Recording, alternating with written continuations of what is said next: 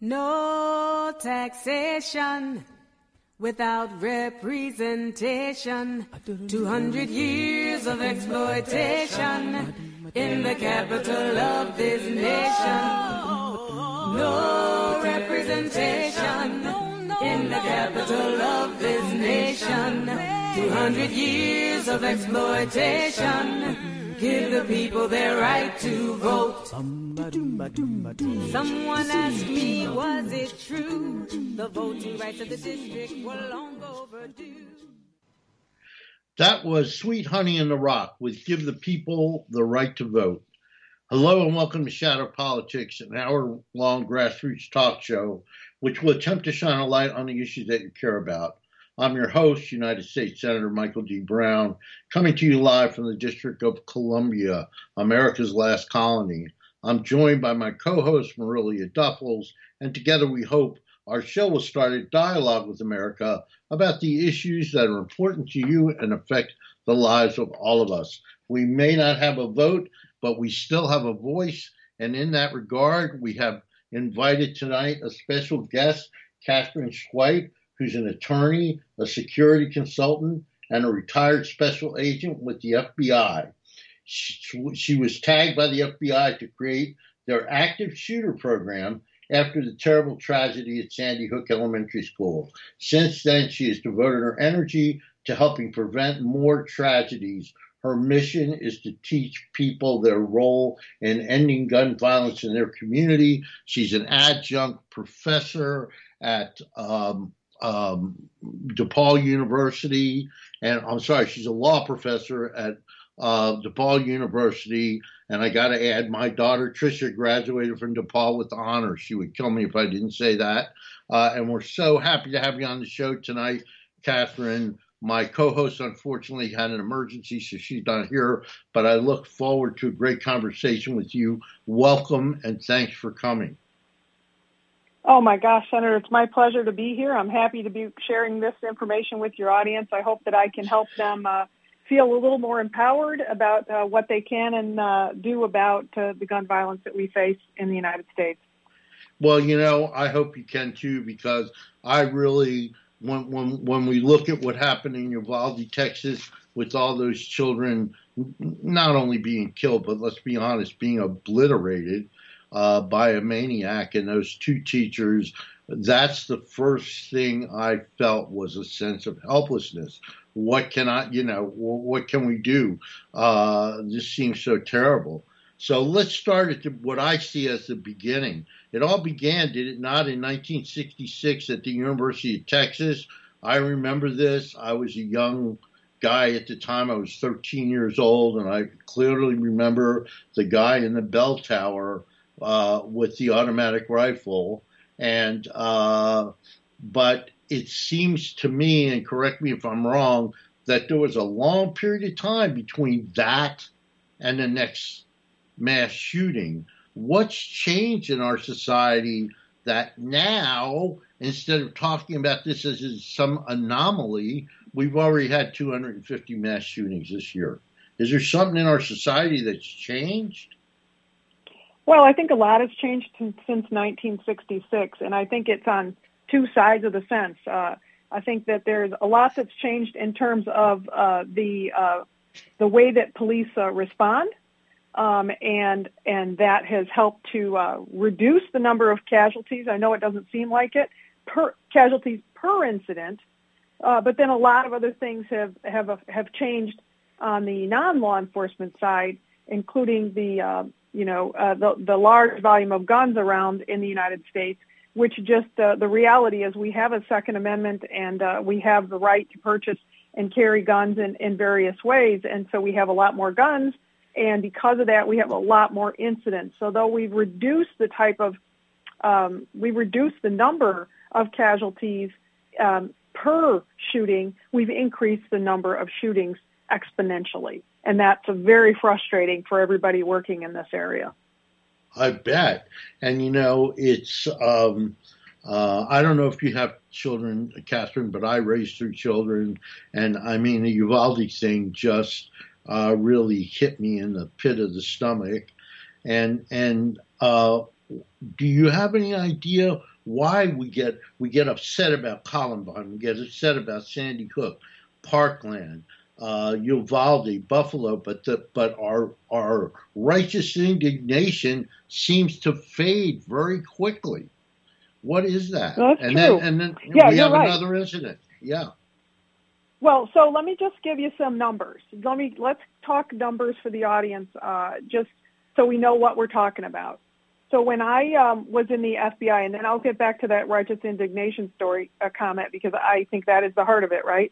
Um, when I was in the FBI and was asked after the Sandy Hook shooting, which was in December of 2012, to create a program for the FBI that supported the federal government's program, I teamed up with a number of executives from other federal agencies in then Vice President Biden's office to look for solutions. And we looked at what was working and what wasn't working. And, and part of what we, uh, so just as an example, one of the things that, ca- that came out of that was the federal uh, run, hide, fight policy. Uh, for instance, that we support the run, hide, fight for civilians. But when one of the things that I that we uh, I oversaw at the FBI that we did is um, we thought, hey, is this really just media coverage because it's a school like Sandy Hook? Uh, some of the people who I worked with said, hey, maybe it's just media covering it and it's making it seem like things are getting worse. And I really felt like the FBI's job was to give that answer. I was the only law enforcement person on that um, on that group of people working um, with Mr. Biden's office at the time, and so we initiated in the FBI some research uh, that still stands today as kind of the seminal research on on these types of active shooter situations. And at the time, so here's the numbers: we studied 14 years, a 14 year period, all kinds of shootings in the United States, and since uh, Columbine. We started at Columbine, which was in 1999. In the seven years after Columbine, the average number of these types of, of, of, of shootings, active shooter situations, uh, what people commonly refer to as mass killings, the average number of active shooter situations in the United States every year was six incidents.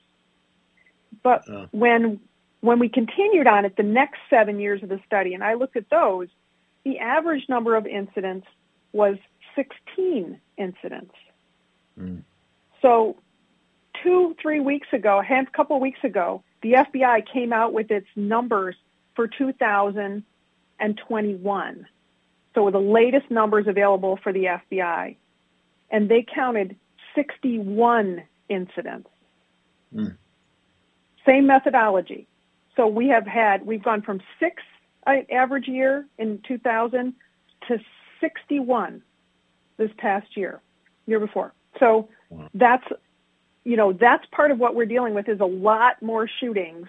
And, a, and so what happened, and I remember somebody asked me this years ago, um, several years ago, I think somebody from the New York Times said to me, well, have we gotten kind of numb about this? And I said, yeah, I think we have because we're beginning to see a shooting every month. We're seeing a shooting every couple weeks. Well, now there is a shooting like this every week, minimum. So I think it's very difficult for us to um, live with it. I mean, quite frankly, it's very hard for me. I mean, this is what I do for a living, even though I'm retired and I don't get paid. Um, you know, this is what I do for a living, and um, I'm constantly living in this world, and it is very hard. And so, when a school shooting occurs, you know, of the shootings that occur, only I don't say only like it's a low number, but about 25% of the shootings, 20 to 25% of the shootings that are these types of active shooters occur in schools. The vast majority of them, more than twice as many as that, occur in places of business. So it's but the thing is that we all. Um, I do have children. I have two children, and I'll tell you, my younger daughter is a middle school teacher, and if you can, as you can imagine, every day she's in school. I think, oh my God, I hope she. It's not the day that she has to face down a shooter to protect her own students. So I think schools are just so vulnerable uh, in our minds, and children are so innocent um, that each time we are so offended by it. Yeah, I, I I agree with that. My wife is a uh, um, librarian at a high school, and I always worry about that too. She's she's a librarian at a low income high school and and uh, with a lot of low income and immigrant students, and I worry about it too. Uh, all the time. Not only that, but I have daughters that live in Chicago and Denver, and I worry mm-hmm. about them.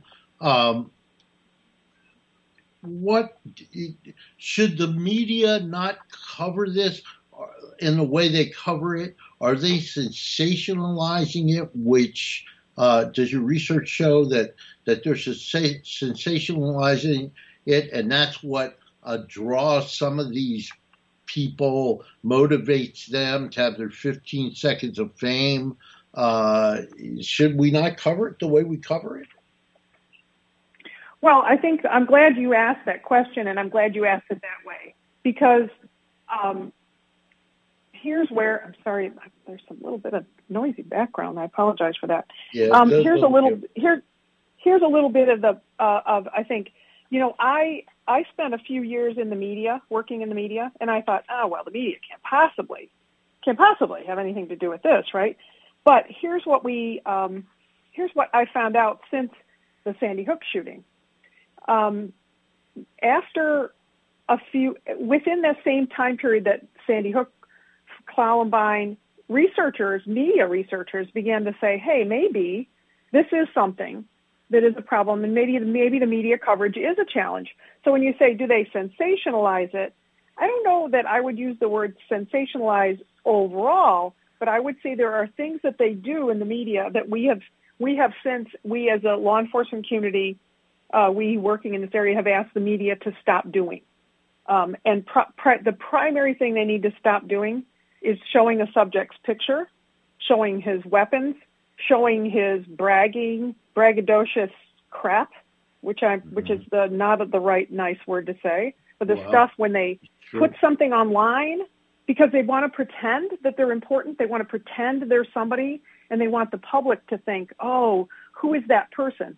I think we saw after Columbine that that's exactly what happened. I think the media, the television and movie industry, we, eh, eh, you know, eh, and ourselves were culpable in that we all shared the stories about the two Columbine shooters, and because of that, we made them infamous. And so the researchers um, over the last few years have said, hey, you know, is the media coverage causing a problem? And so in uh, in 19 um, in 2015, uh, Northeastern Illinois University and Arizona State University uh, released a study. They found that what we call it the contagion factor, that a con- that when there's coverage, news coverage of a shooting, that the contagion factor can last up to 13 days after a mass shooting. And more frightening than that while while there was a, a, subsequent research that was done by uh, U- uh, University of Western Australia and Old Dominion University, they did this type of research on the contagion factor, and they looked at three and a half years of ABC World News Tonight coverage, right? So kind of a, a kind of a mainstream um, news organization, and they said, and um, they said that their findings um, consistently and positively found that in the four to ten days after a shooting, that that in the four to ten days after a shooting, there were going to be three more shootings, mm. and and they found that it wasn't like a prediction; it was a fact.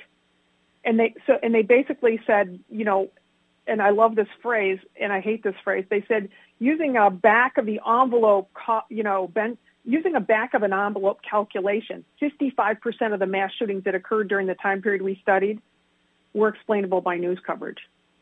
Mm. That's incredible. So, and okay, go ahead. Yeah. I'm sorry.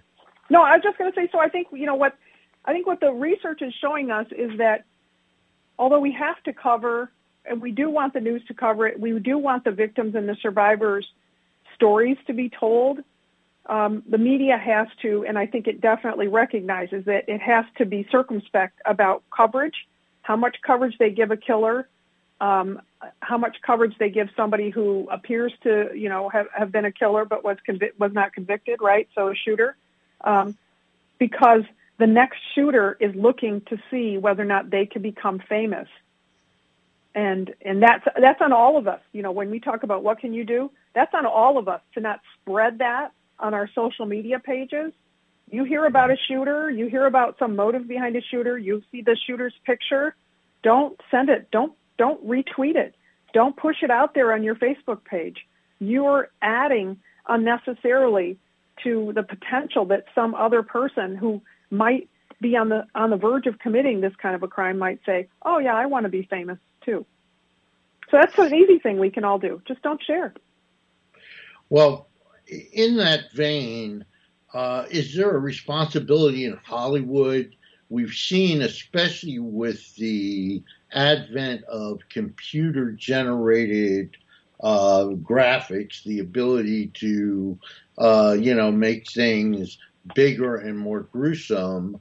Uh, do they share responsibility? Bill Maher this week uh, posted a thing where uh, somebody in Hollywood said that people need to do more about gun violence and they didn't understand uh, why we weren't doing more. And then he showed 10 clips from movies where, right. where people not, they didn't go in and shoot somebody. They went in and shot, you know, like Django Unchained, where he shoots 15 people at the same time, those types of right. things, and at one after another. And I know that they there's been some research that shows that uh, some of these younger shooters uh, have been uh, very much involved in violent video games. Um, is there something that we have to do about that legislatively? And aren't there countries that that control the content that's aimed at young people better than we do? So those are great questions, and I appreciate you asking those. Um, let me just go backwards to tell you that um, that violent video games and video playing, there's there been there's been extensive research to show there's no correlation mm. between somebody who commits violence and somebody who plays those video games. In fact, most of the rest of uh, of several several countries in in the world have there they have many more people who play, play video games. Um, by percentage. You know, half of the women in the United States, half of the video players in the United States are women, mm-hmm. but 99% of the shooters in the United States are men. So it, there's not a correlation between video games and vi- the violence. Now, to broaden it out, though, from which your original question about violence, violence in the media, uh, violence in televisions and movies.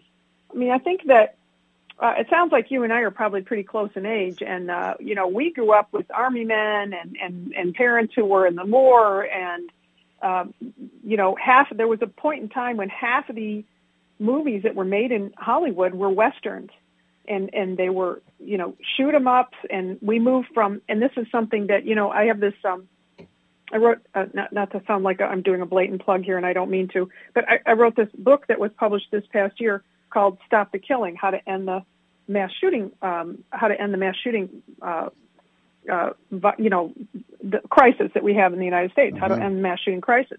And, mm-hmm. and I have a podcast by the same name that's free. I just want you to know people could listen to the podcast for free. Yeah, and we but, want you um, to tell people how to access that stuff. okay. By the way, go well, ahead. Okay, I will do that. But more more important than that is the subject, uh, the conversation. I think you know one of the things that I put in uh, my book, um, which I debated about putting in, was a chapter on guns. Because, as you said, I teach uh, uh, at DePaul University uh, College of Law in Chicago. I teach a course on the Second Amendment. That's my that's my area. So I put a chapter in my book on on guns because I think that it's easy to say, oh, we don't um, you know, uh, guns are are new or violence is new, say in video games. But we grew up in a gun culture, and I think we all have to kind of own that. That we do have a very uh, every every bad guy on television, every bad guy, every good guy on television or in the movies resolves his problem with violence. It seems, and that was kind of the way we grew up, and we moved from guns, uh, you know, and and war movies, which I grew up watching. Um, uh, to uh, to space movies, right? And and and to the vengeance, vengeful. Uh, I'm going to be the good guy and and do do bad do to the bad guy. So most of the movies are they're all called action movies, but there's a tremendous amount of violence in them. And and I think you're right. I think there's a definitely a there, there's a need to look at and a need to own that. Um, but it also, you know, they're they're selling movies that we want to watch. So, you know, we we have to we have to say we you know that's not the kind of movie we want. We don't want a movie with gratuitous violence in it. We we don't want a television show where the good guy shoots a bunch of people in the opening scene. That's that's because that's the violence that we have, and then we, you know, our kids see that too, right? They see that violence is part of the that, that's the, that's the solution. So that's I mean I know I'm kind of waxing philosophical here, but you know that that's on that's the underpinnings of of violence and gun violence in in the United States is that we have kind of created a gun culture, a gun violence culture where you solve the problem with a gun. Well, I I very much agree with that. First of all, let me set, set, something straight. I've seen your picture, and you can't possibly be nearly as old as I am, because I am as old yeah. as dirt. I am as old as dirt, and I know you're much younger than that. But but beyond well, that's that, nice of you to say. But you gave up your age, so I know that we're pretty close. But thank you. Well, uh, you know that that that uh, we grew up, but it was a kinder, gentler time, right? Uh, Matt Dillon wounded a lot of people, you know, and and and and Superman, you know, he didn't kill anybody; he just captured all the bad guys. Now we've gone to the point where we're just, you know, everybody. You can't just shoot them; you got to obliterate them. Um, well, that's true. And you know, when you mentioned before about what Bill, what the uh, what you saw was that Bill Maher that you saw the other day. Yeah, yeah, you yeah, know, yeah. The the the I think it. I think that I heard somebody say the other day maybe we should show people what it really looks like at these crime scenes. Yeah. I mean, it's disgusting. It's disgusting. Yeah. I mean, people who work that, God bless them. Thank them for being able to yeah. to do that. Yeah, it would. It, you know, obviously, it would break people's heart when you can only identify a little girl by her tennis shoes. Uh, mm-hmm. Yeah, I don't think any of us, uh, especially those of us that are parents, want to see that sort of thing. It's just, it's just horrible. Um, mm-hmm. Let me let me ask you because uh, I was about to mention your book. Uh, what can you tell us as as civilians, people that do feel helpless, people that are mm-hmm. not in law enforcement? Uh, what what can you tell us? What can we do? What does your book tell us we can do uh, to to help end this crisis in America? Oh, there, and uh, that's you know, Senator, that's a great question, and there's so much that people can do. That's really uh, the the and to an- answer your question about the book is certainly available in you know Amazon and audio mm-hmm. Audible and but it's also uh, um, it's a it's avail I actually paid to have it available for download uh, so that you could mm-hmm. read it. I mean I paid I'm publisher published the book but I paid personally to have it so that you could download it if you wanted to read it digitally and it's and also the podcast also is done so that we can empower people with what can you do. It's all, if you can spell my name, which is always a challenge, my uh, website is katherineschweit.com. Um, so K-A-T-H-E-R-I-N-E S-C-H-W-E-I-T. Um, you can you can find uh, you can find all of that on my website because I want to get people to where they can get information. But how can you help? Oh my gosh, there's so much that you can do yourself. And so let me just give you some examples of what everybody listening could do. They need to be um, they need to believe that the information they have about somebody they're concerned about is truthful, and that may seem like uh, like initial spot of like what but I can tell you that in research we know that more than half of the people who observed somebody who might have been uh, be, uh, been creating uh, who went on to to uh, to create have a be involved in a violent incident, more than half of the people who observed something never reported it to anybody. In many instances, the information that they might have had, which I can tell you what those kinds of information, those kinds of things are, the information that they had, they were the only one potentially who might have observed that particular thing, but they didn't report it. And when you don't report it, and I'll tell you who to report it to, that's kind of why I tried to break it down in the book. When you don't report it, um, a lot of times that's because you say, I don't want to get involved. I don't want to get him in trouble. I don't want the police to come and arrest him. I'm sure somebody else will report it. All of those things are, you know, kind of excuses that we do because we don't want to get involved. We don't want to feel like we're going to get somebody in trouble. It's the same thing about kids not wanting to tell on their friend. But what we know is that 30 to 40 percent of these individuals who commit these kinds of crimes also intend to, and many do, commit suicide.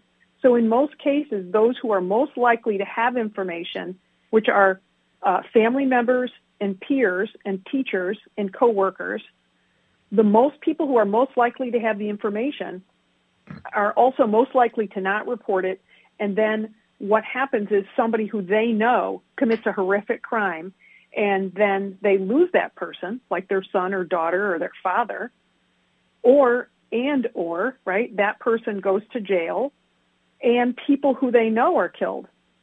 10% of mass shooters in these circumstances kill a family member first. 10%. So you're talking about possibly saving the life of your own family when you don't, when you're afraid to, to turn somebody in, you're afraid to call. So, so if I can go on, that's like, yeah, okay, well, great. What do you call about? What do you call about? What do you say? Well, so here's who you can call. You can call law enforcement. You can call and leave it on the FBI's tip line. You can call the school's counselor or principal. You can call a pastor or the rabbi that you know in your neighborhood uh, where you go uh, for services. You can call your boss, the HR person at the company, even if you don't work at the company. Call somebody. Call the school's threat assessment team. Call the school board president and say, I'm concerned about this. One of the things that we see is that people, when they do make a call, sometimes they, they wait a day or two and when they wait a day or two, sometimes they're left holding the bag after somebody's committed a terrible shooting. But what are the kind of things that you're supposed to be looking for? There's not a checklist of things, but there's definitely a number of things that the FBI has said uh, that are that are some are obvious and some are not too obvious examples. But the FBI has provided fantastic guidance on this, based not on their theories, based on research. Um, if somebody uh, suddenly withdraws from life's patterns, they start uh, stop going to work. They retreat uh, to their own room and they don't communicate with people. They fail to appear for appointments they would normally keep.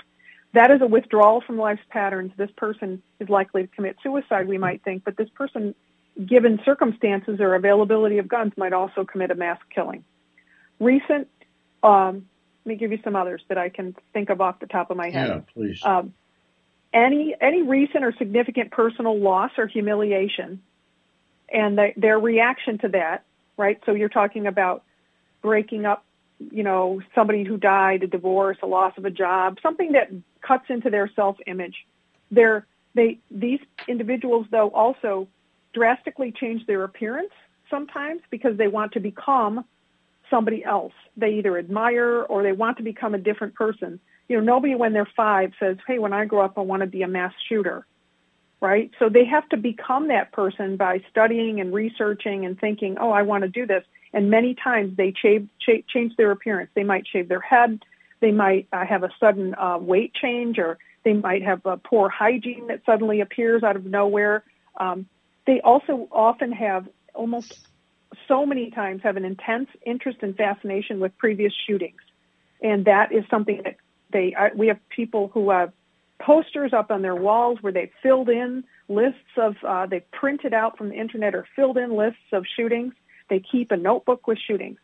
They can have a sudden change in social behaviors, such as um, they start using, say, encrypted language, communicating with other people. They change the way they communicate on social media.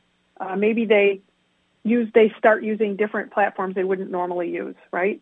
Um, and the other thing that I think people don't believe when they hear it is obviously if somebody, you know, has a recent interest in explosives or, or, you know, starts their, inc- and inc- increases the amount of target practice they do and acquires a lot of weapons, those seem like, oh, those seem sure, those might be more logical. But these other things are equally relevant. And one of the things that people often discount is in a in a massive amount, and I, I, I have, I, I mean, I have numbers, but I want to tell you just so you hear the words first. in a massive amount, amount of situations, these individuals directly or indirectly communicate their threat using all kinds of methods of delivery, whether it's by email or whether it's by a note or a text message, and they escalate those in frequency. So they actually say things specifically to people. If they're targeting a particular person, they will post on social media, oh, you know, Jean looks nice in her green coat as I saw her at the, you know, at the grocery store. They're, they're telegraphing to the world that they are going to commit a violent act. And that type of communication is is um, a surprisingly uh, large amount of people. Um, I would say probably 75% of them have a known connection with their attack site, and and that makes sense if you think about most of these shootings occur in places of business. And then the people who uh, transmit these um, messages to people, um, uh, to the to the people around them, as much as 92%. This one of the particular FBI studies says 92% of the students convey it to another student. We call it leakage. 92%. But mm. in most cases, that the person who it was conveyed to did not tell somebody about it. Well, this leads me to my you know, my biggest concern, one of my biggest concerns, um, um, I'm embarrassed about the pusillanimous uh, representation that we have in America, that they've just passed the big bipartisan gun law with the red flag laws. I mean, you know, encouraging, sure. providing resources for red flag laws you know, as you already pointed out, half of these people won't even say anything, you know, and, and please, I know that we'll get, we'll get letters and calls from mothers, but, you know, Adam Lanza's mother bought him the gun. And my sister, I was the youngest in my family, and my sister used to say about me, if Michael burned down the house, mom would say, "Yeah, but look what a good job he did. He burned it all the way to the ground." You know, mothers totally get it. Ex- right? Moms right. make excuses for for their kids because they, they love them and they always want to see the best in them. So I, I'm really, I'm really embarrassed about this weak law that is this going to do anything? Would this have done anything in Uvalde or Buffalo that we have enhanced, re, uh, enhanced review process uh, uh, for background checks and for straw purchases and for red flag laws? These really aren't going to do much to stop mass shootings, are they? I well, mean, I, I know that's speculation on your part, but what do you think? No, it, it is, but I think it's important also to consider, uh, Senator, the um, you know, the whole reality of gun laws and gun violence. A third of the uh, gun violence in the United States is intentional. Uh, two thirds of it is suicides, right? So, yeah. gun deaths in the United States last year, two thirds of them were by suicides. And the majority of the largest number of suicides, uh, white males in their 50s in the suburb, in the rural, in the rural areas. So, um, there are a lot of uh, firearm deaths that occur in the United States uh, that don't have anything to do with mass shootings. Mass shootings are a very small number of shootings that get massive coverage in the news. Mm-hmm. So, a firearms uh, package. I mean, I I firmly believe that anything um, that chips away at um, and, and, provides us with other safety um, valves um, can be a potential lifesaver so I'm not quite ready to um, abandon the red flag law concept yet, um, even though I get it that um, you know uh, good is the enemy, right? Uh, uh, uh, what is that? Perfect is the enemy of good. Uh, you know, right. there's there are some things that people uh, say, look, this will solve the problem. Um, my my co my co podcaster um, for my podcast, Stop the Killing she mm-hmm. is a Kiwi. She's from New Zealand. She lives in London. And um, when she first met me, she, as you can imagine, she was like, "What is wrong with you guys over there?" Right. You know, because she doesn't she doesn't come from a culture of this is a culture that has a lot of guns and um, you know, and and has uh, has rights that people talk about. Um, uh, you know, Second Amendment, we could we could you know d- discuss that all night and then some. But setting aside well, you know what's right and what's wrong, and the court's decision in the New York pistol case or Heller and um, on all of that, the bottom line is that we have more guns in the United States, an estimated 400 million guns in the United States, which is more than we have people. Right. So, in in her home territory of New Zealand, you know, when they had a terrible shooting, they bought guns back. Um, in Australia, when they had a terrible shooting, they bought guns back. Um, Canada has had a handful of terrible shootings. They have made these massive changes in their legislation, uh, in their legislature, in, especially in the last few years. But in the United States, uh, we haven't done that.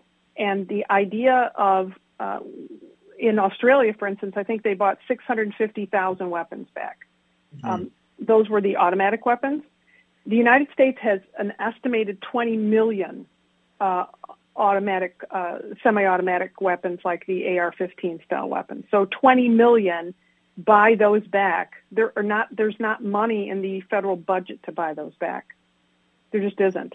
And under, you know, I hate to sound like a lawyer, but you know, under the law, generally when you take something, you have to, you give, you give somebody recompense. And, and the majority of gun owners in the United States are uh, what they would consider to be law abiding, although a huge number of guns in the United States are unsecured. So I would, you know, that's where you talk about, well, what kind of laws might be able to be changed. There's a whole package of laws that have come up in this um, in this package that include some things that might um, in, might encourage people, for instance, to secure their guns better. Um, you know, might encourage people to get mental health.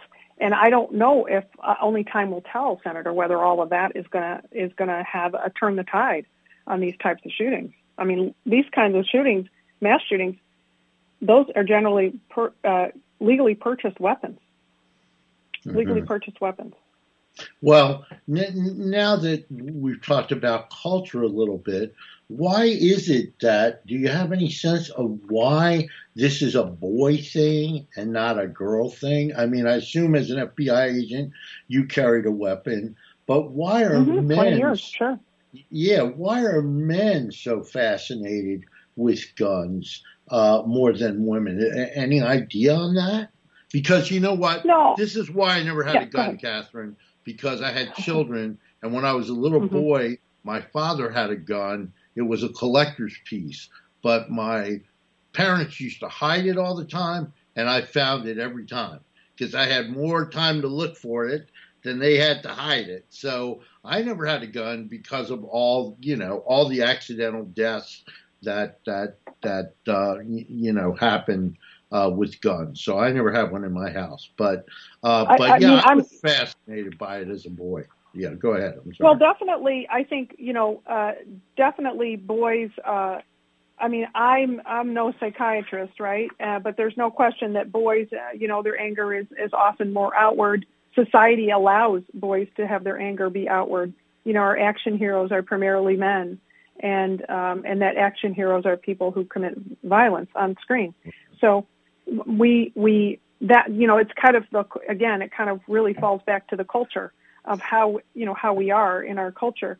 But you're absolutely right about kids and shootings. You know, and research shows that uh, the risk of homicide is three times higher uh, for uh, when there's a gun in the home um, and and in, in, in, when it comes to suicide, it's four times higher if there's a gun in the home uh, for a child.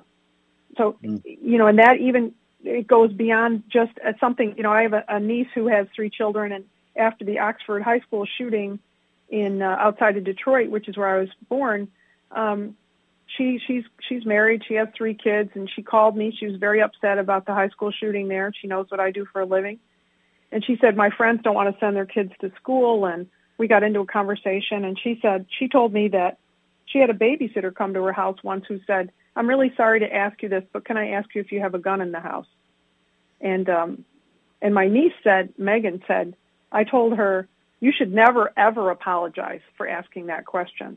Right. because and i'll tell you and i said to her let me tell you megan you were spot on because a third of the unintended shootings of children occur in somebody else's home where kids are finding guns. You are spot on when you say you found it every time. Children are very curious, and I know I know shooting after shooting where a parent thought a gun was hidden or thought a gun was locked up, and it ha- it happens, and it's so sad. It's so sad. Yeah, it really is. And I remember as a kid, as you brought up earlier, you know, I did two things when I was little. I played sports and I carried a toy gun. We played mm-hmm. army for hours. We would go out and and and it usually was uh, an hour long fight over who shot who. Oh, I shot you. Oh, it was only a wound. Oh, you got me in the leg. Oh, you know, you could get wounded about fifty times in in, in those games. But we always played them, and we always uh, fancied ourselves. I remember standing in front of the mirror as a little boy, seven, eight years old, with my father's gun in my belt, drawing it mm-hmm. like I was you know, a cowboy or something. So, mm-hmm. uh, yeah, that's sure because that's what you saw on television. Right. I mean, that's what Marshall Dillon did. Right. You know, that's right. what those good guys did. Right. That's and my father Ranger was, did. My father was an Army veteran that never talked about his time in the Second World War. He never talked mm-hmm. about it. And and but yeah, you're right. I saw it on on TV. Well, it seems to me that it's obvious from what you're saying that guns, guns, guns are the problem. So do you have any sense? First of all, I don't understand why we can't bring back the federal ban on assault weapons, which expired in 2004. Isn't it true that during the ban, while the ban was in place, there were less killings with, with these assault rifles? You know, I think uh, it's all about, which is what I teach in my class. It's all about the numbers and who's counting them and when they're counting them, right? Mm-hmm. And what what weapons are we talking about? So I think I think, and not not to not to sound like I'm ignoring your your statement, which I clearly just am right now, Senator. But I think it's more. Right. I think there are bigger. I think there are bigger fish to fry. Uh, one of them is that you know. Uh, you know, half of the gun owners in the United States say, "Yeah, I don't really lock up all my guns." A third of the guns in the United States are unsecured. Uh, yeah. We know that so many of those are, are suicide deaths. Let's let's lock our guns up. That's a pretty simple thing to do. Every gun should be locked up. People say, "Oh no, I need to reach for it." The other thing that you, uh, the answer to that is you don't. Um, but I know you think you do, but you don't. But the other thing is that there were uh, during the pandemic, seven million people bought guns who had never owned a gun before, and brought them into homes. Uh, Five million children in those homes uh, seven million people who'd never touched a gun before and for some reason thought they needed to suddenly have a gun. And because of that, they, um, I think about the training. I, I did carry a gun for 20 years with the FBI, the training that I went through, the training that law enforcement has, and we still miss a lot. You know, we still, I think people who don't uh, under, who don't uh, touch a gun and they shoot maybe once in a while at a piece of paper in a building with a controlled environment, have no idea how their adrenaline is going to fly. And when you talk about carrying a gun and pulling it out and firing at somebody, there is ample evidence to show that there you are more likely to interrupt a shooting without having a gun in your hand than you are with having a gun in your hand. There's more research that shows that. It, but in addition to that, if you if you carry a gun and you choose to fire it, if you step out and fire that gun, certain things are going to happen. One is the police are going to approach and not know that you're a good guy. You second, you have no legal authority to fire that gun on the street. So, you could fire that gun on the street, but with your adrenaline running, the chance that you're going to hit your mark is pretty slim. But the chance that you might hit somebody else and kill an innocent person, much higher. So yeah. that whole, the, it's much riskier than people think I think about in addition to the fact that you probably don't know how to secure that gun, you probably leave it under your seat in your car or in your glove box. You probably leave it unsecured on your dresser or on top of your refrigerator, which is a very common place for people to leave their guns that are, you know, uh, unsecured and loaded, where anybody can get to them, including the neighbors' kids who come over because they're trying to climb up to get the chips in the cupboard over it.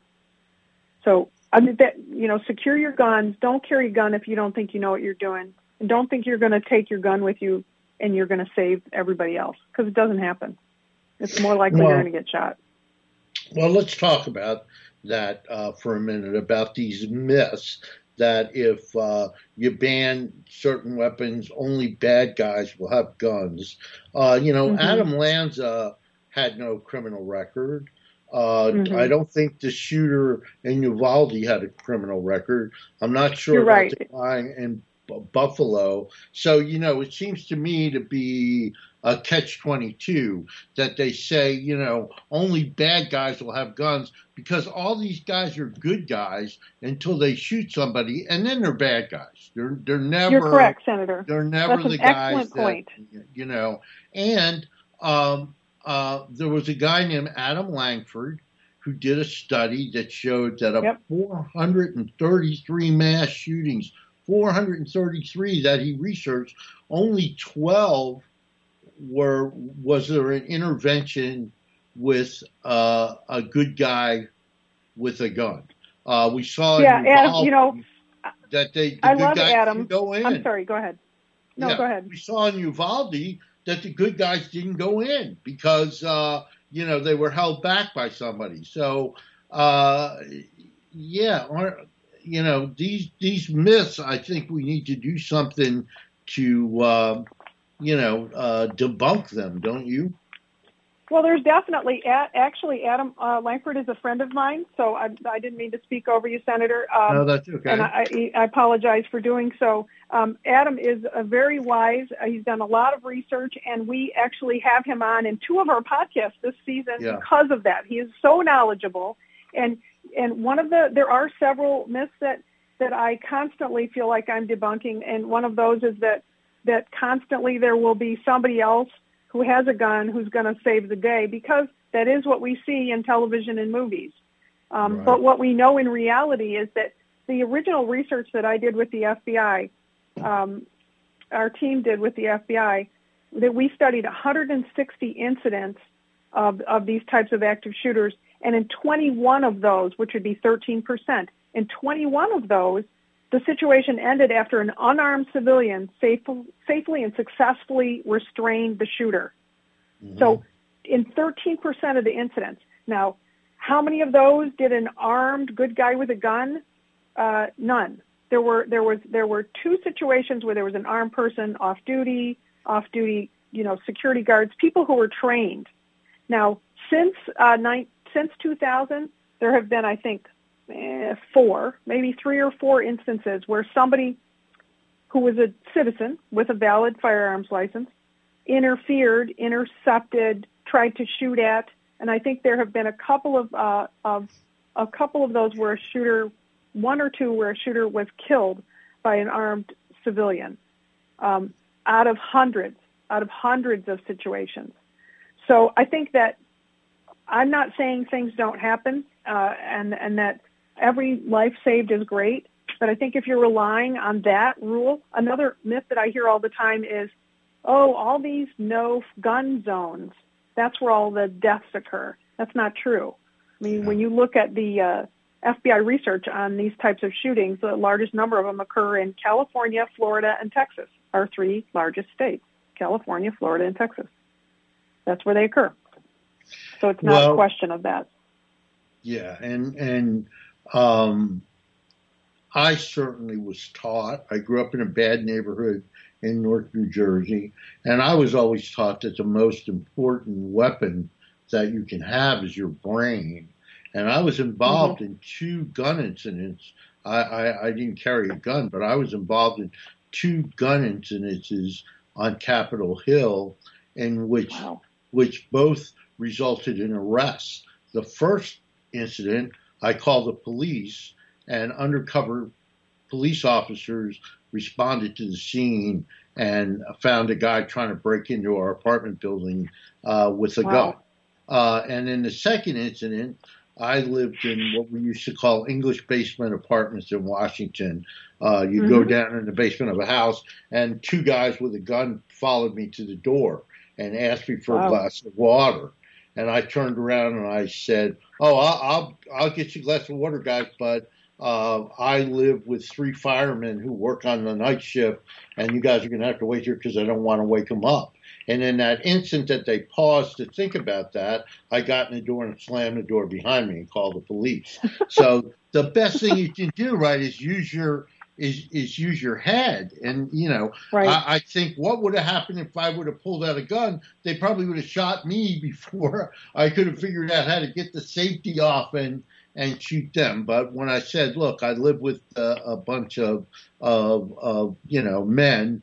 Uh, they hesitated long enough for me to get in the door. And actually, this is a true story that when I moved out of that apartment, the resident manager quit.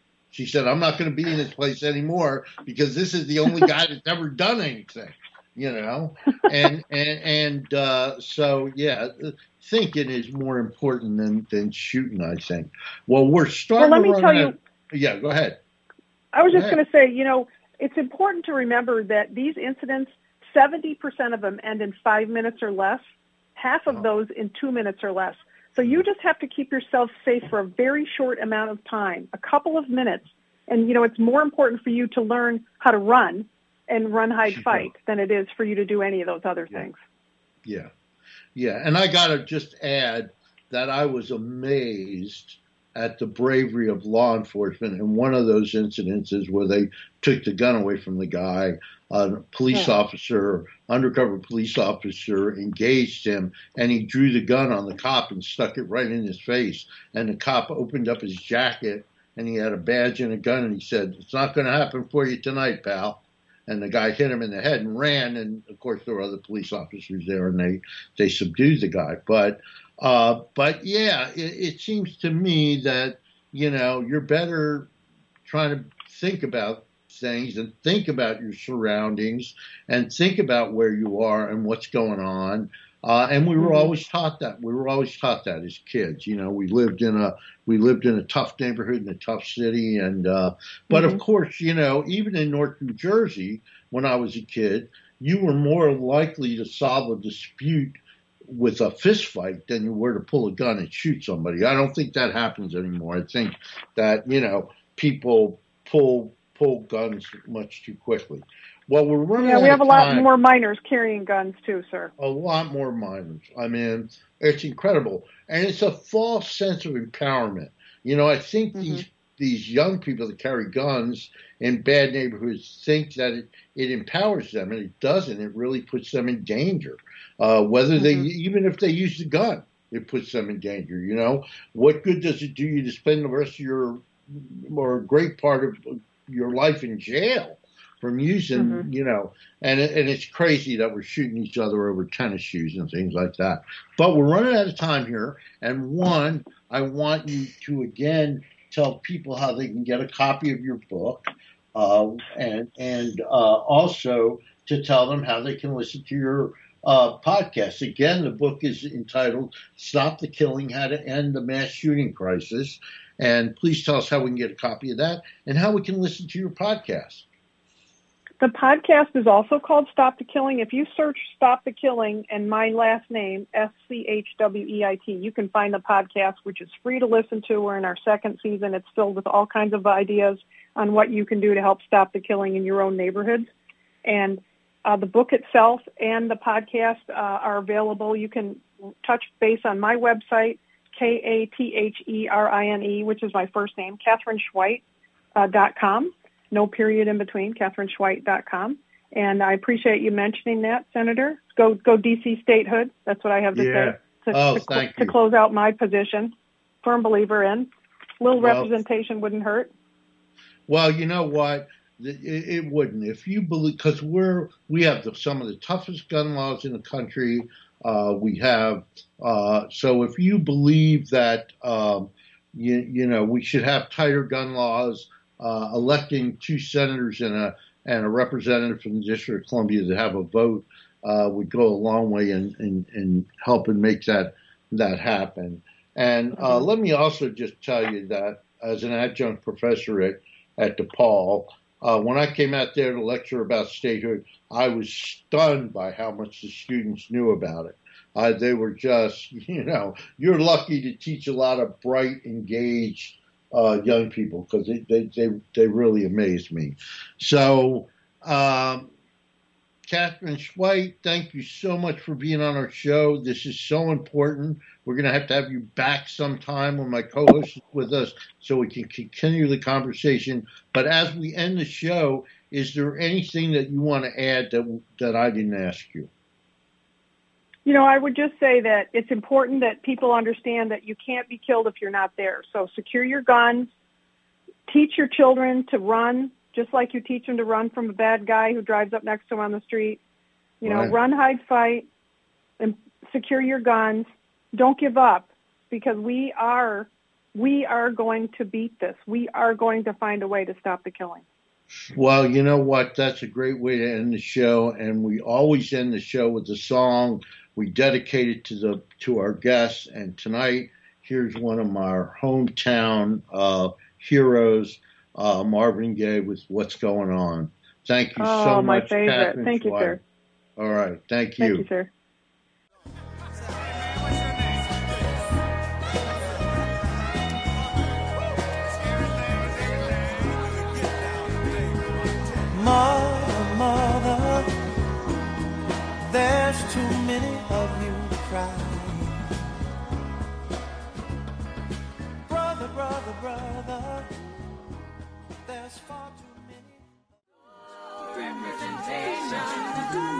In the.